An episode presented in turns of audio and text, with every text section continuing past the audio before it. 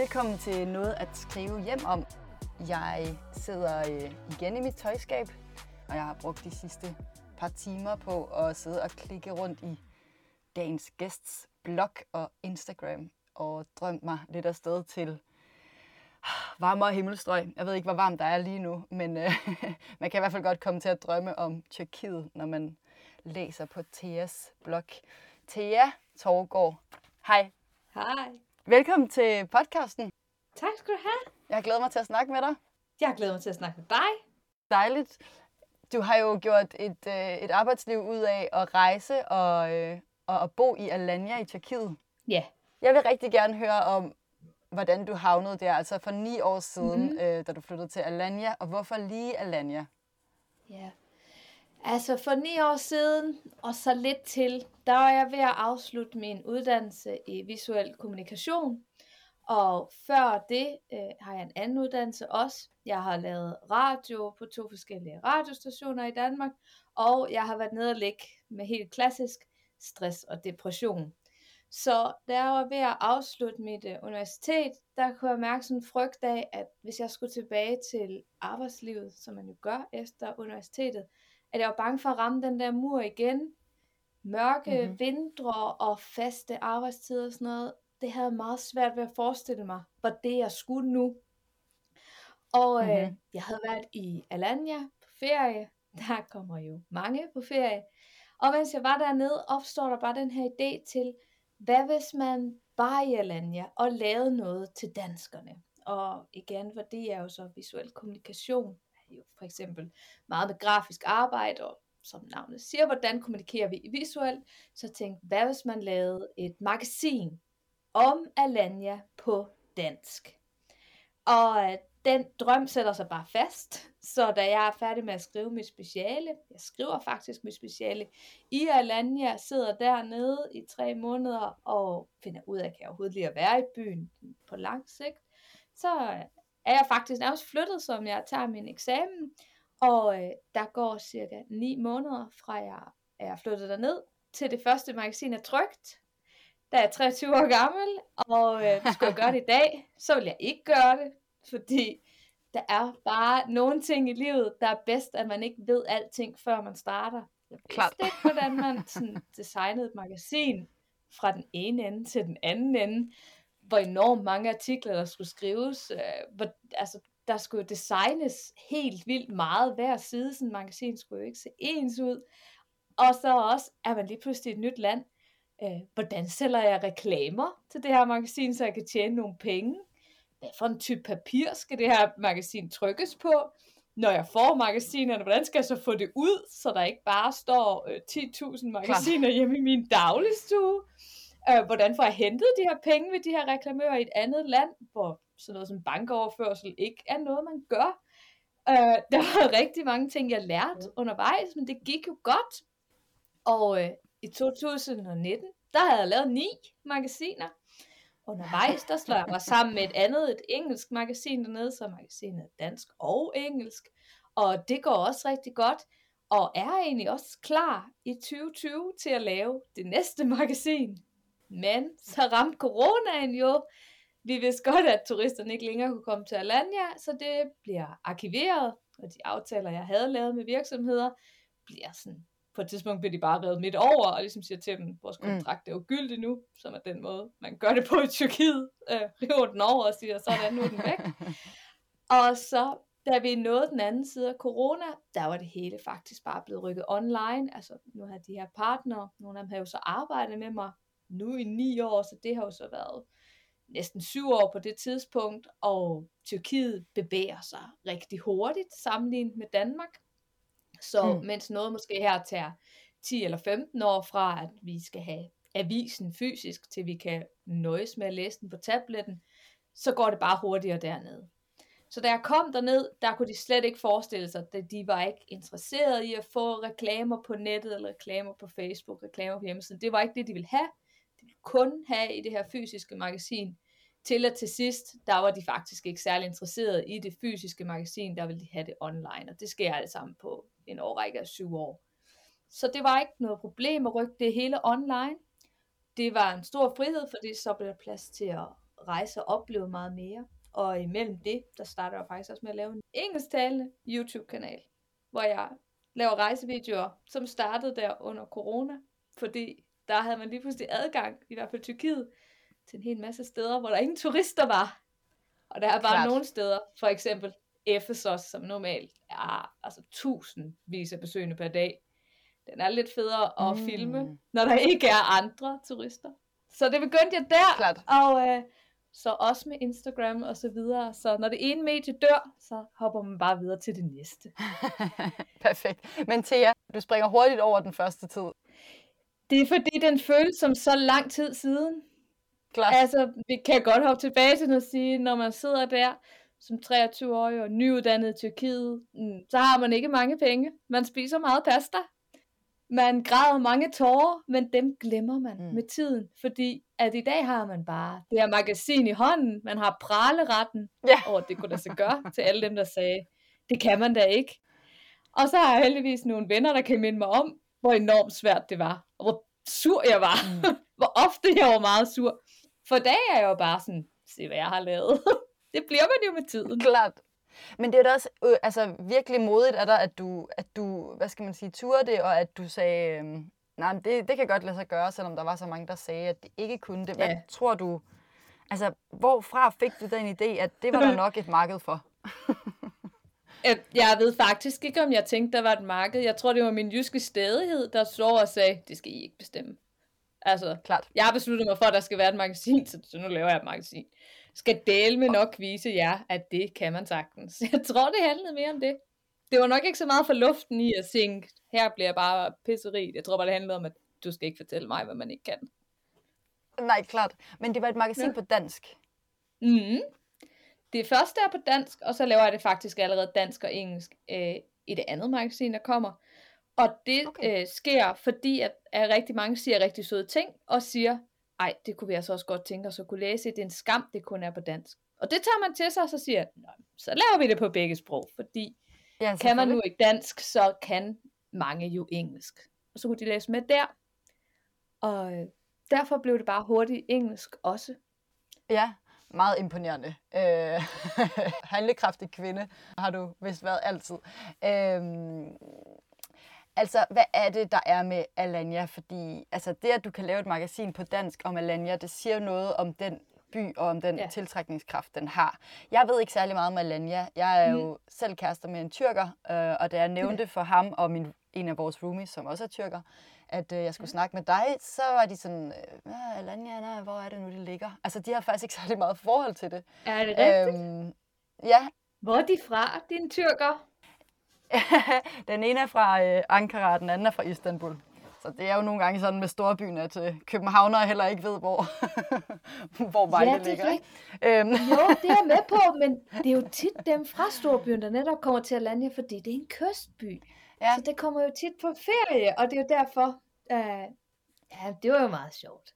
Hvis du sagde Antalya til dem, som jo er den region, det hører under, så tror jeg, Mm. Så vil jeg næsten ved, at de godt ved, hvor vi er henne af i Tyrkiet. Men, uh, Ej, men den ene ja. vidste også godt, uh, nu, den ene vidste også godt, ja. sådan, hvor det var. Havde vist været, måske været der omkring en enkelt gang, men altså, den anden... Uh, den anden havde ikke rigtig noget forhold ja. til det, men jeg har heller ikke særlig meget forhold til det. Men altså, navnet klinger der for mig sådan, nå okay, det er vist ja. sådan et, et sted, mange tager på ferie. Øhm, ja, ja, det tror jeg, det det er for rigtig mange mennesker. Det er sådan der, man tager på charterferie. Hvis vi sådan lige skal snakke ja. om alle andre end mig selv, ikke? så tror jeg, at for mange børnefamilier, så er det det her nemme sted at tage hen, fordi der er rigtig mange all-inclusive hoteller uden for byen, og så kan man få mm. den der nemme ferie, hvor de der børn kan spise alt det her kage og svømme i en swimmingpool, i det der simpelthen er garanteret godt vejr.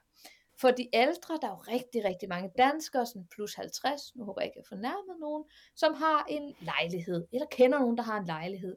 Og de har det med mm. at komme i foråret og efteråret, der hvor Danmark er sådan ved at blive lyst, men stadigvæk lidt for koldt, og dag i efteråret, hvor det er ved at blive lidt for mørkt, så tager de ned til, til den her lejlighed i Alanya, og så er de dernede, fordi der skinner solen stadigvæk i foråret og i efteråret.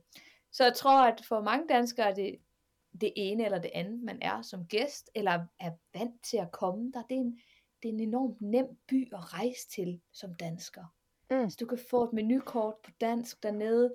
Øh, de fleste kan snakke engelsk. Folk er søde og høflige. Og vi vil jo bare gerne tit have det her solskinsvær. Og der er stor solskinsgaranti dernede, og så er det lige lidt billigere end Grækenland, eller Spanien, eller Portugal.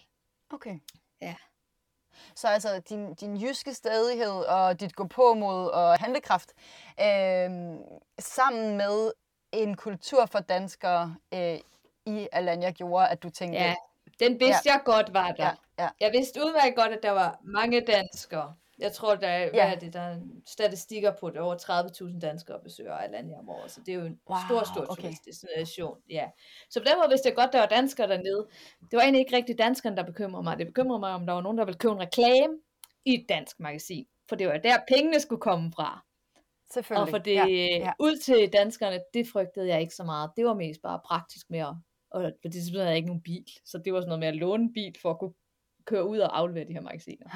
Så danskerne var aldrig bekymret. Det var om tyrkerne elskede Mm. os danskere så meget, at de rent faktisk ville købe en reklame i et dansk magasin i Tyrkiet, i Alanya, så jeg kunne tjene nogle penge Ja. på den her drøm. For ellers så bliver den jo nødt til hurtigt at slutte drømmene.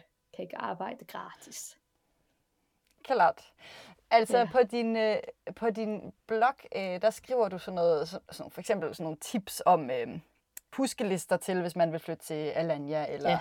hvad er godt at vide, eller er du sikker på, at du er klar? Øhm, og så slog det mig sådan, om, om man kan det, om man kan planlægge sig til et godt ekspat-liv, fordi som du selv siger, så, øh, så er du måske egentlig meget glad for, at øh, du ikke vidste, hvad du ved nu, at du nok ikke ville have gjort det på samme måde. Øhm, Ja. men det er selvfølgelig godt at være forberedt, men, men, øhm, men kan man helt forberede sig, tror du? I forhold til virksomhed er det godt, når man skal starte noget nyt op, som eller en virksomhed, eller bygge et Mm. hus, som jeg jo har gjort, Mm. så er det godt ikke at vide alt det, man skal igennem. Hvis man skal Mm. flytte, mm. så synes jeg, det er godt at vide alt det, man skal igennem. Så jeg forberedte Mm. mm. mig jo selv længe, længe, længe, længe på, hvad med mit kørekort i udlandet? Må jeg køre på mit danske kørekort? Det måtte jeg ikke, jeg skulle have et internationalt kørekort. Hvordan får jeg fat i Mm. det nede på kommunen? Øh, hvad med bank? Hvad med min A-kasse? Øh, kunne jeg beholde min A-kasse? Det kunne man på det tidspunkt for eksempel beholde et år. Men Fint, lad os beholde den et år i tilfælde af, at jeg kommer hjem igen. Øh, og ikke skulle være i udlandet alligevel. Jeg ved ikke, om reglerne sidenhen har ændret sig, men jeg havde bestemt studeret og planlagt det. Og det var jo også der hjemmesiden, som hører sammen med magasinet, opstår. Det var det her, og det som du siger med bloggen. Lave alle de her guides, for der var for ni år siden stort set ingen informationer at få. Og der blev jeg jo inspireret til at sige, det, det skal være nemmere for den næste. De skal vide adressen på det der skattekontor, så folk ikke bare siger, du skal bare gå op på skattekontoret. Det kan du da sagtens bare lige sige. Jeg ved jo ikke, hvor det ligger henne. Ikke? Nej, Nej, nej, Sørg for, at det næste kan bare klikke på et link i mit indlæg og sige, når det er der skattekontoret er. Nå, så er det jo ikke så slemt. Men jeg fik meget sådan noget bare smidt i hovedet. Du skal da bare Okay, gøre ja. sådan her. Det kan du da sagtens bare sige. Jeg ved jo ikke noget Ja. om det. Så jeg vil gerne give den gode stafet videre til den næste og sige, her er de oplysninger, du skal bruge med detaljer om, hvordan du gør det. Ja. Fedt, så du havde ja. Faktisk fra starten, ligesom, øh, altså fra starten var din blog en form for øh, business eller en del af dit arbejdsliv. Altså det startede ikke bare med, at du ligesom havde brug for at dele nogle af dine tanker. Nej, bloggen startede med, fordi magasinet hedder jo Alanya.dk. Det har sin egen side. Mhm. Mm. Og det skrev jeg vel cirka et års tid. Og på et tidspunkt, fordi jeg lavede det selv, så man bliver lidt kvalt i det der med hele tiden at skal være, øh, hvad siger vi, objektiv. Altså, der må det ikke rigtig være nogen personlige holdninger i det, fordi det lidt er en nyhedsside. Mm. Den, er, den er bare, den er Mm. politisk fri, det, det her det er det, der foregår. Så jeg havde brug for at få min egen stemme, min egen Alanya-stemme, mm. og derfor opstår min rejseblog i eget navn, og i mit eget navn, så jeg kan få lov til at have en stemme, hvor jeg ligesom kan sige, jeg synes, det her julemarked er mega fedt. Jeg synes, den her jazzfestival ja. er mega kedelig. At jeg kunne få lov til at sige det. At jeg kan få lov til at sige, de her restauranter, det synes jeg er de bedste. Det er ikke dem, der betaler for at have en reklame på siden. Det er de her steder, jeg synes er skide lækre at spise på. Så jeg kunne få min egen stemme fuldstændig uafhængig af virksomheden, hvor jeg kan skrive det, jeg har lyst til. Og fortælle røverhistorier for hverdagen, hvordan jeg lavede mad med min svigermor, hvor nogle gange røvirriterende det kan være at have en tyrkisk kæreste. Altså, jeg kunne få lov til at få min egen stemme. Så den opstår lige under et år efter, at min virksomhed er oprettet, for at få min egen stemme i Alanya. Det synes jeg er meget sjovt, fordi du nævner jo selv, øh, at, øh, at der er mange, der oplever en, en etårskrise, efter de har været i Alanya øh, ja, et år. Var det noget, du ja. selv oplevede? Ja, det er der, den kommer fra. Og, og så bliver okay. man, når man så har været der to, tre, fire år, så bliver man øh, hende den gamle, hende der har været der længe. Ja. Og så kommer ja. de nye, og man snakker med dem, og, og man kan høre sig selv i det, de fortæller. Åh, hvor er det svært, mm. man ikke kan finde de ting, man gerne vil have i supermarkedet, fordi man ikke ved, hvad de hedder, eller de måske ikke sælger dem, eller øh, mm. hvor er det mærkeligt, når folk sætter sig ved siden af en i bussen, fordi det er man jo ikke vant til i Danmark. Altså, hvis der er et ledigt bussted sæde et andet sted, mm. så sætter folk sig der i Tyrkiet, der er der glædeligt en mormor, der sætter sig ved siden af en, og det skal man lige vende sig til, fordi vi kan godt lide vores mm. personal space, og det har de ikke noget af i Tyrkiet, og der, man rammer sådan en pande mod murene med nogle ting, man ikke kan forklare, man skal opleve dem mm. på egen hånd, men jeg tror, det er meget ens, den, de oplevelser, folk har. Det var det, jeg ligesom erfarede med tiden, og tænkte, hvis vi nu skriver et indlæg om den her etårskrig, så kan det jo være, at nogle af dem, man ikke har mødt, ikke har snakket med, kan sidde derude og sige, og det er det, jeg oplever lige nu. Hun siger, det bliver bedre. Ja. Jeg prøver lige at hænge i. Ja. Ja, ja fedt. Fordi du bor, jo, øh, du bor jo i den her drømmenes by på en eller anden måde, og, øhm, ja. og har oplevet alle de her ting, og når du siger, så bliver man den gamle øhm, Ja. Kan du også blive kynisk, øhm, altså en lille smule kynisk af det der med, når folk kommer og siger, ej, her er så fantastisk, og her vil jeg også gerne bo. Øhm, altså, synes du nogle gange næsten, du kan se på folk, om de er kommet for at blive, eller om de er kommet for en forlænget turistbillet? Ja, ja det kan man godt. Ja. Kan jeg se det på, om har de forberedt sig ordentligt, for eksempel økonomisk, altså er der en plan, fordi Alanya er ikke en by, man bare dukker op i med 0 kroner i opsparingen og en god drøm. Der skal alle Nej. steder, tror jeg, være penge til at starte op. Og da der er en masse regler for, hvordan man lovligt må arbejde i Tyrkiet, så er det også vigtigt at have forberedt det hjemmefra, om man skal arbejde mm. online, om man skal studere, eller man skal være en tyrkisk virksomhed. Det er sjældent en god idé at stå i Alanya, før man planlægger det. Det er en god idé at have med hjemmefra. Og så fordi jeg jo har skrevet så enormt mange artikler, både på bloggen og på Alanya.dk, og for andre sider, blandt andet Momondo har jeg skrevet på igennem tiden. Altså så har man lyst til mm. at sige, hvorfor har du ikke sat dig ned og læst alt det her, jeg, og der er også andre, har skrevet, ja. i stedet for at komme herned så uforberedt. Jeg synes, men nu er jeg jo selv typen, der forbereder mig. Det kunne du høre selv, inden jeg ja, tog afsted, jeg, jeg er jo enormt forberedt. Så jeg har svært ja. ved at forstå, når folk tager så stor en beslutning, som det er. Det er jo ikke at flytte fra Silkeborg til Viborg. Det er altså at flytte Nej. på den anden side af jorden. Anden kultur, mm. andet sprog, anden religion, andet øh, hvad hedder det, politisk system. Det hele er noget andet. De er søde mennesker som os. De spiser med kniv og gafler, og de har tennisko på. Men de gør noget andet, så man kan ikke læne sig op og sige, jamen i Danmark skal vi da stoppe for rød lys. Ja, det skal man også i Tyrkiet, men de gør det ikke. ikke? Man, kan ikke man kan ikke bare ja. komme med sin danskerholdning og smide den i hovedet på dem. Det er deres land. Vi Nej. skal tilpasse os. Uh, så mm. når folk ikke har gjort det, eller kommer og er træt af ting allerede sådan fra starten af, sådan, åh, den der måske, den larmer der også hele tiden. Men det kan du ikke mm. tillade dig at brokke dig over, for det er deres land, det er deres religion. Så hvis du ikke kan lide lyden fra moskeen, så kan du tage hjem til dine kirkeklokker i Danmark, og ellers så kan mm. du acceptere, at der er bøn fem gange om dagen, hele året rundt, og sådan er det bare. Noget at skrive hjem om er ikke sponsoreret af andre end mig, og derfor vil jeg lige benytte lejligheden til at bringe min egen reklame. Hvis du kommer til Berlin i løbet af foråret eller sommeren, så vil jeg elske at tage dig med på en af mine drawing walks. Jeg er uddannet billedkunstner og har været forelsket i Berlin, siden jeg var pur ung, og på Drawing Walks Berlin kombinerer jeg tegneworkshop og byvandring. Når vi tegner vores omgivelser, indstiller vi vores blik og vores nærvær og ser byen på en særlig måde. Hvis du ikke har tegnet siden du var barn, så frygt ej. Drawing Walks Berlin er en sjov måde at se byen, og jeg lover, at det ikke handler om at lave en pæn tegning. Du kan læse mere og melde dig til på drawingwalksberlin.com. Jeg håber, vi ses. Min kæreste og roomie, som jeg nævnte lige før, øh, er jo kommet til Tyskland blandt andet, eller måske nærmest mest, øh, fordi de har ligesom søgt øh, nogle, nogle arbejdsmuligheder her, øh, som de ikke har kunne se så meget i Tyrkiet. Øhm, ja. og, og især min roomie, som tager lidt mere til Tyrkiet, end min kæreste gør, han siger, at han oplever, at, øh, at en del af hans venner har sådan lidt en, en, en mismod over for fremtiden i Tyrkiet. Altså, ja.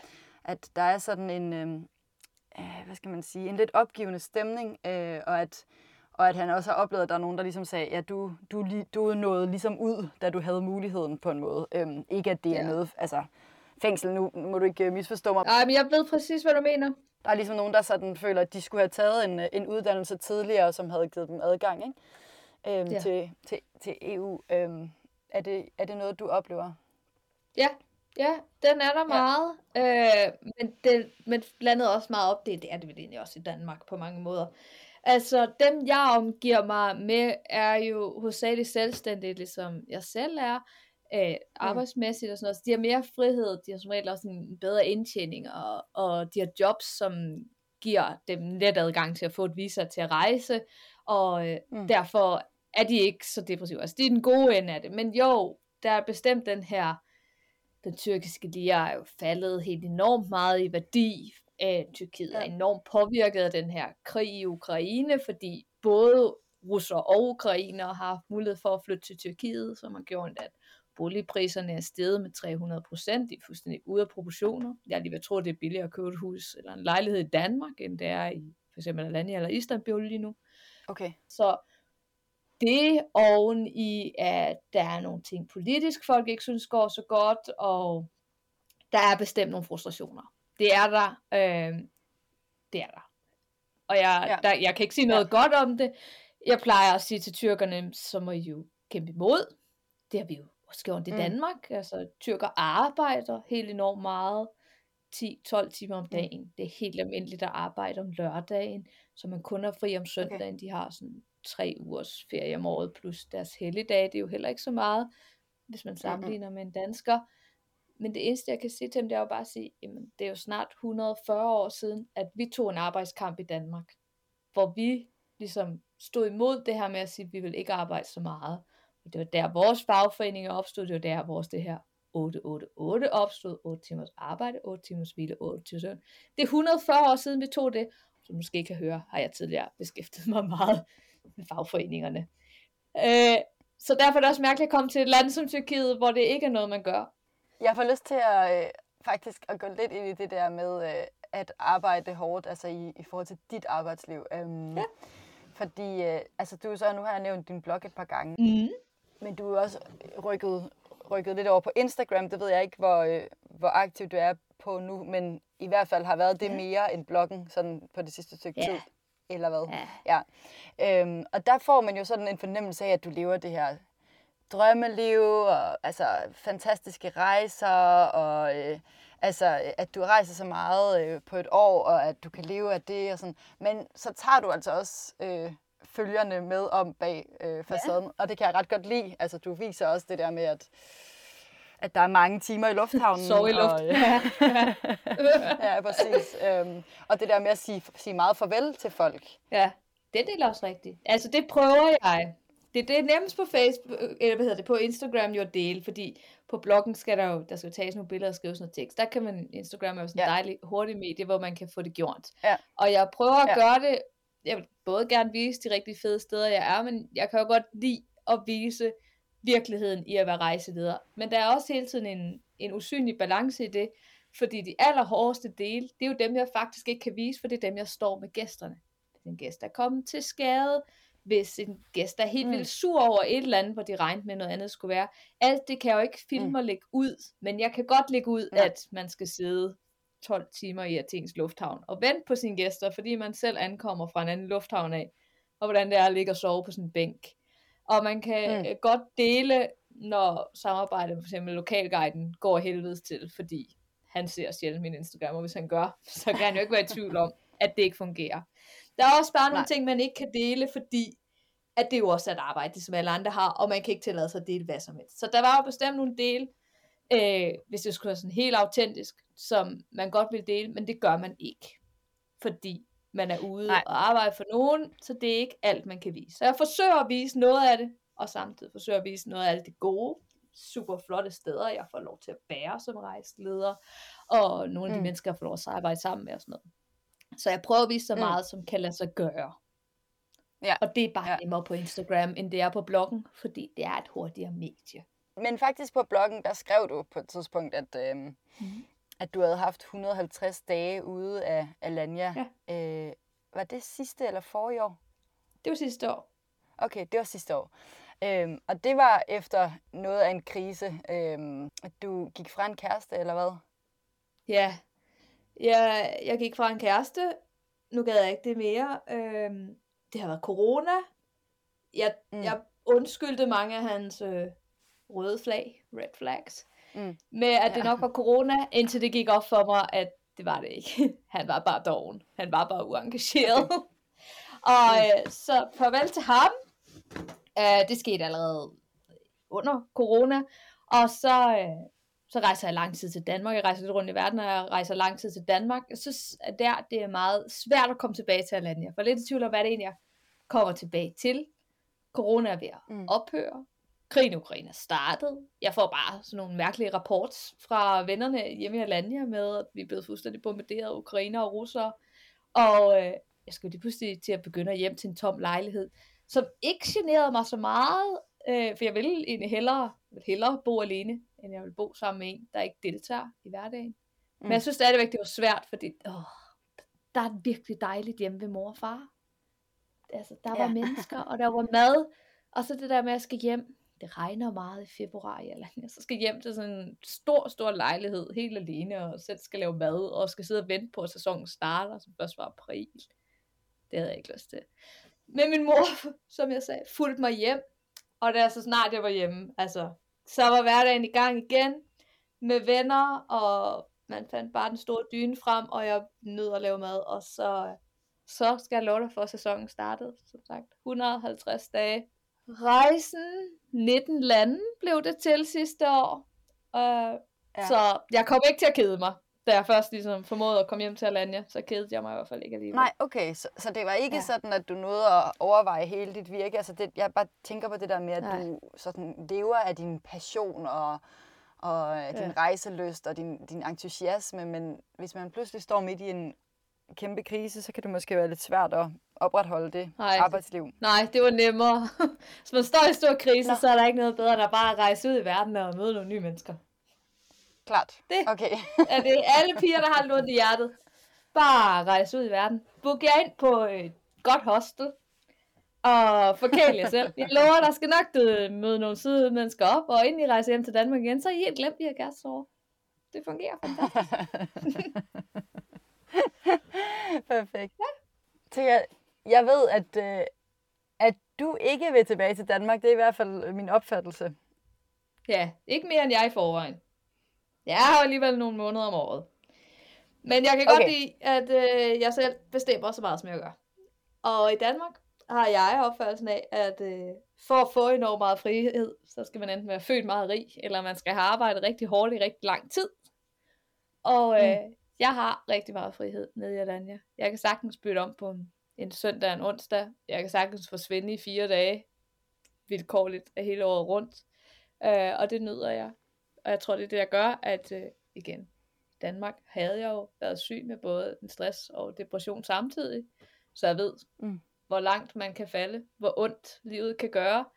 Og øh, Mm. det er bare ikke øh, sket dernede. Og jeg tror, det handler om, at når man så har en hård periode, så har jeg fuld frihed til at lave om på mine omgivelser.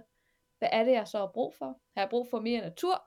Har jeg brug for at arbejde med det her? Har jeg lyst til at starte noget nyt op? Har jeg lyst til bare at se film et par dage? Og så kommer man ud på den anden side. For jeg synes, i Danmark, der er ligesom om, at øh, ja, altså man skal jo meget voldsomt sygemelde sig for at få lov til at holde fri i fire dage og lave ikke noget. Og så er man jo også sygemeldt. Så jeg er ikke sygemeldt. Jeg kan bare få lov til at tilrettelægge, så jeg har det godt hele tiden. Og øh, jeg er god til min deadline, så jeg overholder alle aftaler, jeg har med alle partnere. Men jeg har meget frihed mm. i, hvordan jeg gerne vil tilrettelægge tingene. Og det er altafgørende for mig. Men hvorfor er det mere frit øh, at være freelancer eller selvstændig i Alanya, end det er i Danmark? Det er fordi, man skal arbejde meget mere i Danmark. Man skal ikke arbejde så meget som dansker med danske kunder. Altså jeg rejser ud for et dansk rejseselskab og arbejder, øh, så der får jeg jo en dansk løn i et land, hvor en dansk løn jo, altså man skal ikke arbejde mange dage på en dansk løn for at tjene den tyrkisk mindsteløn. Så det er differencen mellem de to. Hvad penge jeg bruger, der hvor jeg er til hverdag, og de penge jeg tjener, når jeg arbejder. Okay, så du har ikke nogen planer om at, at skulle flytte til Danmark. Øh, det ved jeg også er en af dine hadespørgsmål. Hvornår kommer du hjem? Ja, yeah. ja. også fordi man synes, at øh, du skal da ikke fortælle mig, hvor hjem er. Men Nej, altså, præcis. Jeg præcis. ved ikke, om du gør det samme, som jeg gør. Altså, når jeg er i Alanya, så siger jeg, at nu skal jeg hjem til Danmark. Jo, og når ja. jeg så er Ja, i jo, Danmark, præcis. så skal, jeg, så skal jeg også hjem til Alanya. Så jeg refererer jo som det begge to som værende hjem. Men Præcis. ja, jeg ved ikke, om du gør det samme, når du rejser. Jo, det gør jeg. Det gør jeg. Jeg Ja. tror også, at det er, det er langt de fleste udlandsdanskere, der Ja. kan genkende det, hvis man har boet lidt, Ja. lidt længere tid ude. Ja. Ja. Men jeg tænker faktisk på, om min kæreste vil, vil sige hjem til Tyrkiet. Det vil han nok, men han er meget flyttet fra Tyrkiet. Altså han, vi var en Mhm. uge i Tyrkiet sammen sidste år, øh, men der havde det nok været fem år siden, han havde været der. Men det kan også være, fordi han er tyrker. Hvad tænker du på? Vi er hyggekultur. Vi skal hjem til Danmark. Jo, det er rigtigt. Men øhm, altså, han, er i hvert fald, øh, han er i hvert fald noget mindre øh, interesseret i at skulle til Tyrkiet, end vores roomie er. Øhm, men jeg vil egentlig gerne tage et år, for eksempel i Istanbul. Men det eneste sådan arbejder bare for mig vil være sådan noget med øhm, kønsroller, øh, og om, altså, om det vil være besværligt som kvinde, for eksempel, at bevæge sig frit rundt, øh, hvor end jeg ville, øh, om aftenen, og, øh, og den slags. Så tror jeg, du vil blive meget overrasket. Positivt overrasket. Ja, okay. Det lyder til, at du... Ja. Ja. jeg har ikke lyst til at sige, at du er forkert på den. Du har jo bare ikke den viden, jeg har. Men altså, kønsroller, det var noget, folk spurgte mig meget om. Ja. Både før og også da jeg startede magasinet, hvor jeg sagde, jeg tror faktisk, at jeg mødte mere støtte og havde nemmere ved at lave samarbejde igen, hvis vi refererer til magasinet. Lavede reklameaftaler. Det var jo ældre herrer, der har drevet de her forretninger i 20 og 30 år, og jeg kommer ind der, og de ved ikke, hvem jeg er, og jeg har bare lavet sådan et udprint af det magasin, jeg har tænkt mig at trykke. Og Mm. mm. mange af dem, dem jeg stadigvæk har som partner i dag, sagde ja med det samme, og hvor var det fedt, at der kom sådan en ung pige, og det var flot, det jeg har lavet. Jeg var jo 23. Jeg oplevede aldrig nogen, der hverken diskriminerede mig som kvinde, altså, ah, det er en kvinde, der har lavet det magasin, det skal vi ikke have en reklame i, eller som Mhm. mm-hmm. udlændinge, som jeg også tror, mange udlændinge i Danmark vil opleve, hvis de kom med noget. Der var aldrig nogen, der diskriminerede mig. Der er stadigvæk aldrig nogen, der Nej. diskriminerede mig. Jeg oplevede aldrig Nej, det der. okay. Jeg spurgte en veninde, der boede dernede, også til det her med kønsroller, før jeg selv flyttede derned, så hun, jamen, der er, der er lidt forskel. Så siger kan du ikke give mig et eksempel? Jo, altså for eksempel, kvinder vasker ikke bil. så tænkte jeg, hvis det er det bedste eksempel, okay. du kan komme med, at kvinder ikke vasker bil, så lyder det jo som en gave. Jeg synes da ikke, det er sjovt at vaske bil alligevel. Så hvis jeg kan pege og sige, det er en mandeting, øh, så er det godt. Øh, selvfølgelig er der forskel på familien. Hvor gammeldags er man og sådan noget. Det er der også i Danmark. Mm. Men i den Mm. tyrkerfamilie, min svigerfamilie, som jeg er en del af, er der ingen kønsroller. Vi laver alle sammen mad sammen. Min svigerfar kan sagtens lave mad til mig og min kæreste, når vi er sammen med ham oppe i landsbyen. Eller alle sammen laver mad til hinanden. Eller min kæreste stillebror og hans kæreste står sammen og laver mad til os alle sammen. Alle gør rent, alle smider deres eget tøj til vask og sådan noget. Men, men det er ikke en generel ting. Det er jo bare, hvad jeg oplever i en by, der også er lidt mere moderne end andre byer er i Tyrkiet. Så jeg oplever aldrig nogen øh, kvindediskrimination overhovedet, eller det er din Nej. opgave, fordi du er kvinde. Jeg snakker nogle gange Eller med, utryghed. det, med min kæreste. Ja, nej, slet ikke. Men min Ja. kæreste snakker nogle gange om det. De små, simple ting, der kan være, for eksempel når vi er håndværkere, det er som regel håndværkere, han kender i forvejen, øh, fra tidligere, fra da han ledede en afdeling for det, øh, hvor han bare nævner for mig, de er meget muslimske. Det ved jeg betyder, de kommer ikke til at give Mm. hånd til dig. Altså, de vil give hånd til ham, men Ja. de vil ikke give hånd til mig. Det ved jeg jo Mm. godt nu med tiden, at det er det, det betyder. Og det generer mig jo heller ikke, at der kommer en håndværker, Mm. der ikke vil give hånd. Det er jo lige meget. Altså, han laver væk, stadigvæk det, han skal, og han er ikke generet, at jeg er der, og jeg tager ikke noget andet tøj på, fordi jeg er der. Det er bare indikeret, at fordi han er meget muslim, så vil han ikke øh, røre min kvinde, fordi så skal han vaske sig på en anden måde, inden han beder. Og det generer mig slet ikke. Altså, det det er virkelig det ekstremeste, Nej. jeg oplever. Alanya er en meget, meget sikker by. Jeg har danset latin dernede i mange år. Det betyder, at når vi har været færdige til de her øh, latin parties, som vi lavede tre gange om ugen, så er jeg gået hjem både kl. 12 og 1 om natten, hvor der er mørkt. Og jeg har aldrig oplevet nogen, der kom i nærheden af mig. Jeg har gået på kryds og tværs. Der er en bar street, altså vi hører max om en voldtægt om året i en by, hvor der bor ja, ja, 300.000 okay. mennesker. Mm. Jeg tror, det indikerer, hvor sikkert det er. Selvfølgelig kan der ske noget. Det kan der alle steder. Men mm. jeg vil hellere gå fuldt hjem i Alanya, end jeg vil gå fuldt hjem i Silkeborg, hvor jeg er fra. Okay, jeg er mere ja. sikker ja, ja. i Alanya. Politiet ja. tager alle former for diskrimination af kvinder enormt seriøst, og de er meget, meget respektfulde. Det er de mm. virkelig. Så jeg har kun gode oplevelser igen. Det er jo altså ikke en lang sommerferie, jeg har været på. Det er ni år.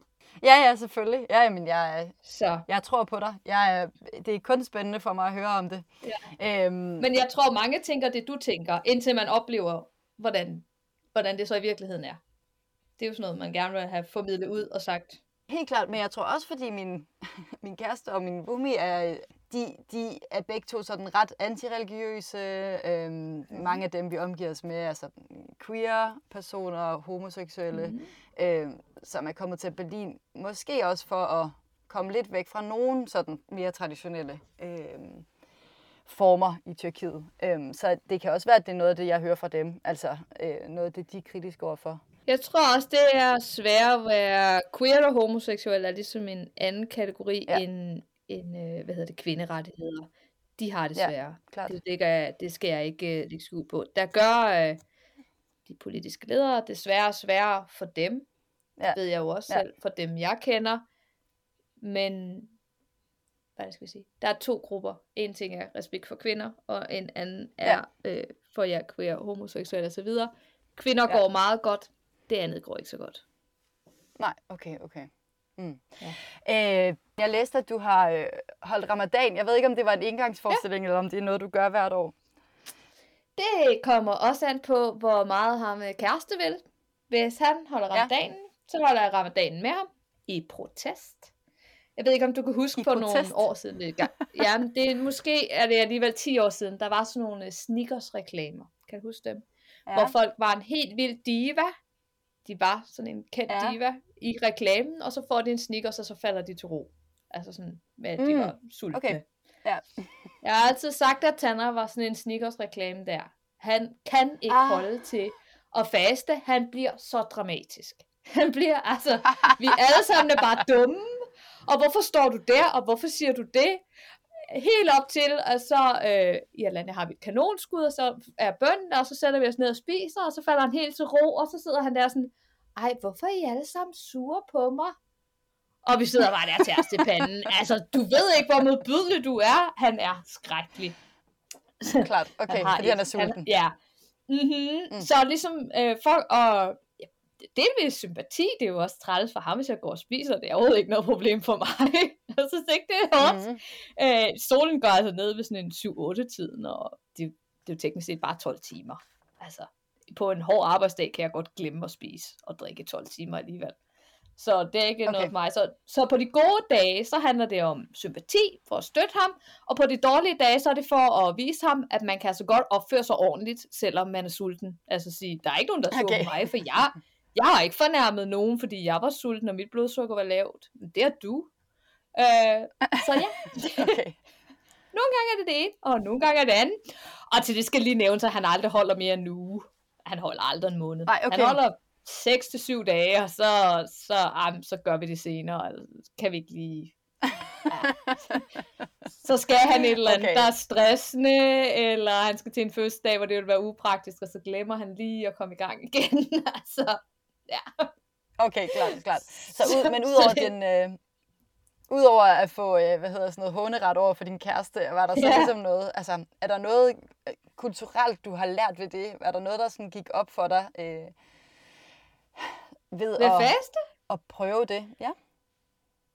Ej, ikke så meget ved fastedelen, men de har jo mange helligdage, og jeg er, er hoppet i ved begge dele til dem alle sammen. Øh, dem, de holder, og hvordan de fejrer dem og sådan noget.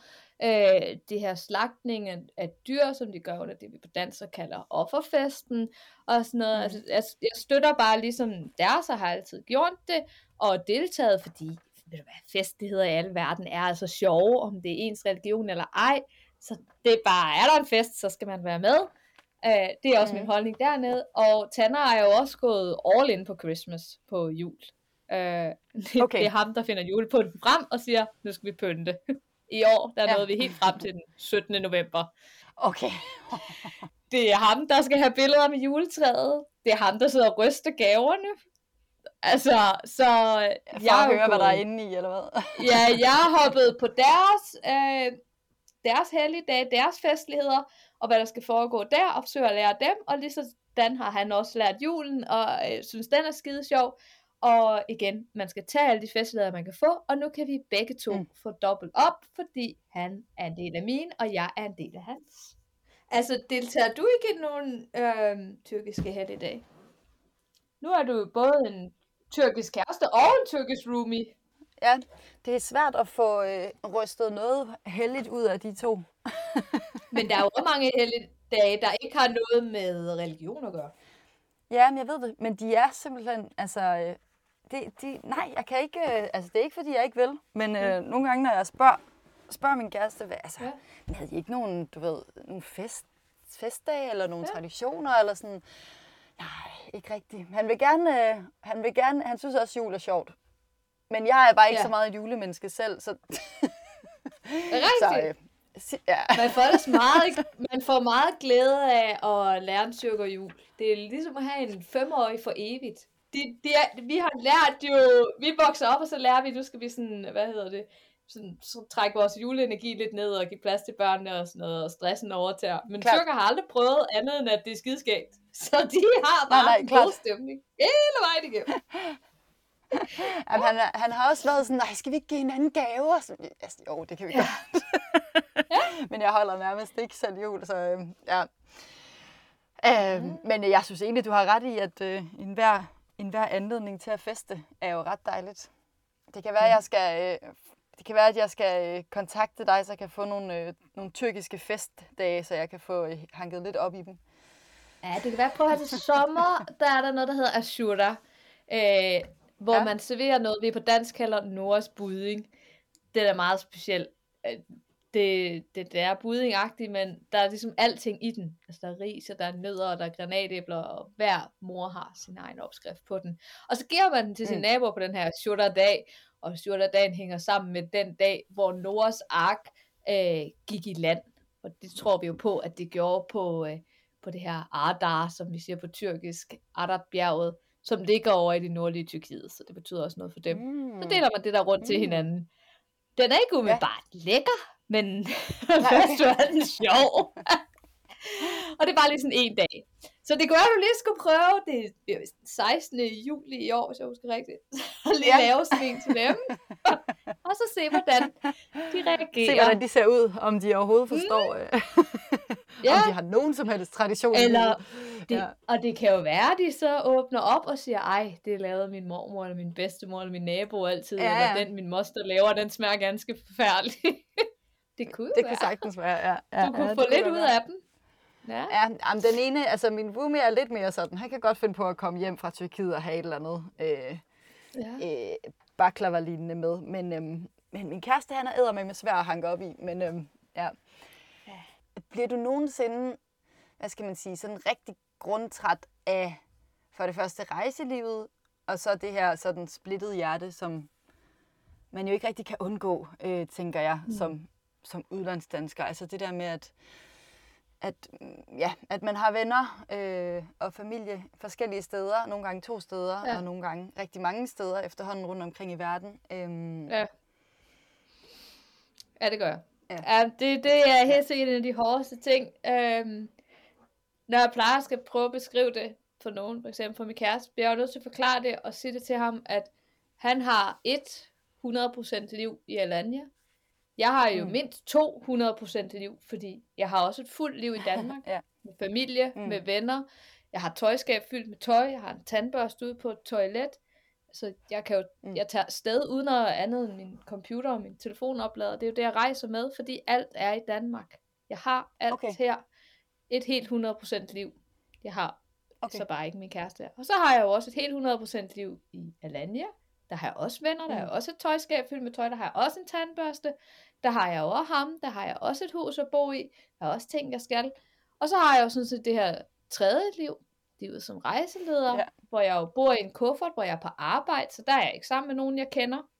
Men der er på arbejde, der ved jeg, hvad jeg skal, hvordan jeg skal præstere, det er sådan, jeg tjener penge. Men hverken mine venner i Danmark eller mine venner i Tyrkiet ved, hvad det job består i. Det er, det er en meget det er en branche, der er svær at forstå, hvis man ikke selv har prøvet det. Jeg er jo ikke charterguide. Jeg sidder ikke på en destination seks måneder om året. Jeg har en specialviden, som jeg bliver booket efter til specielle destinationer. Jeg er sammen med mine mm-hmm. gæster på de her rundrejser 24 timer i døgnet, i alt mellem 5 til 18 dage streg, alt efter hvad det er for en tur. Og, ja. og jeg er deres person på den her tur. Det er mig, der ved alting. Det er mig, der ved, hvornår de skal flyve. Det er mig, der har viden om maden. Det er mig, der ved, hvad hoteller vi skal booke ind på. Hvad vi skal spise til aftensmad i morgen. Så jeg har al den her viden. Og, øh, og der er jeg ligesom alene med. Det er svært at forklare ens venner, hvad man laver der. Men igennem den branche har jeg jo også fået nogle venner. Hmm, for eksempel vores lokalguider ja. rundt omkring, eller det er jo mange af de samme ture, jeg laver igen og igen. Jeg laver dem jo bare ikke fast. Jeg laver dem, når jeg bliver booket ind. Så jeg kender jo også folkene på hotellerne, jeg kender folkene nede på den mm. lokale restaurant, jeg er faldet i snak med nogen, man har fået telefonnummer på, og så skriver man til dem, når man er der igen.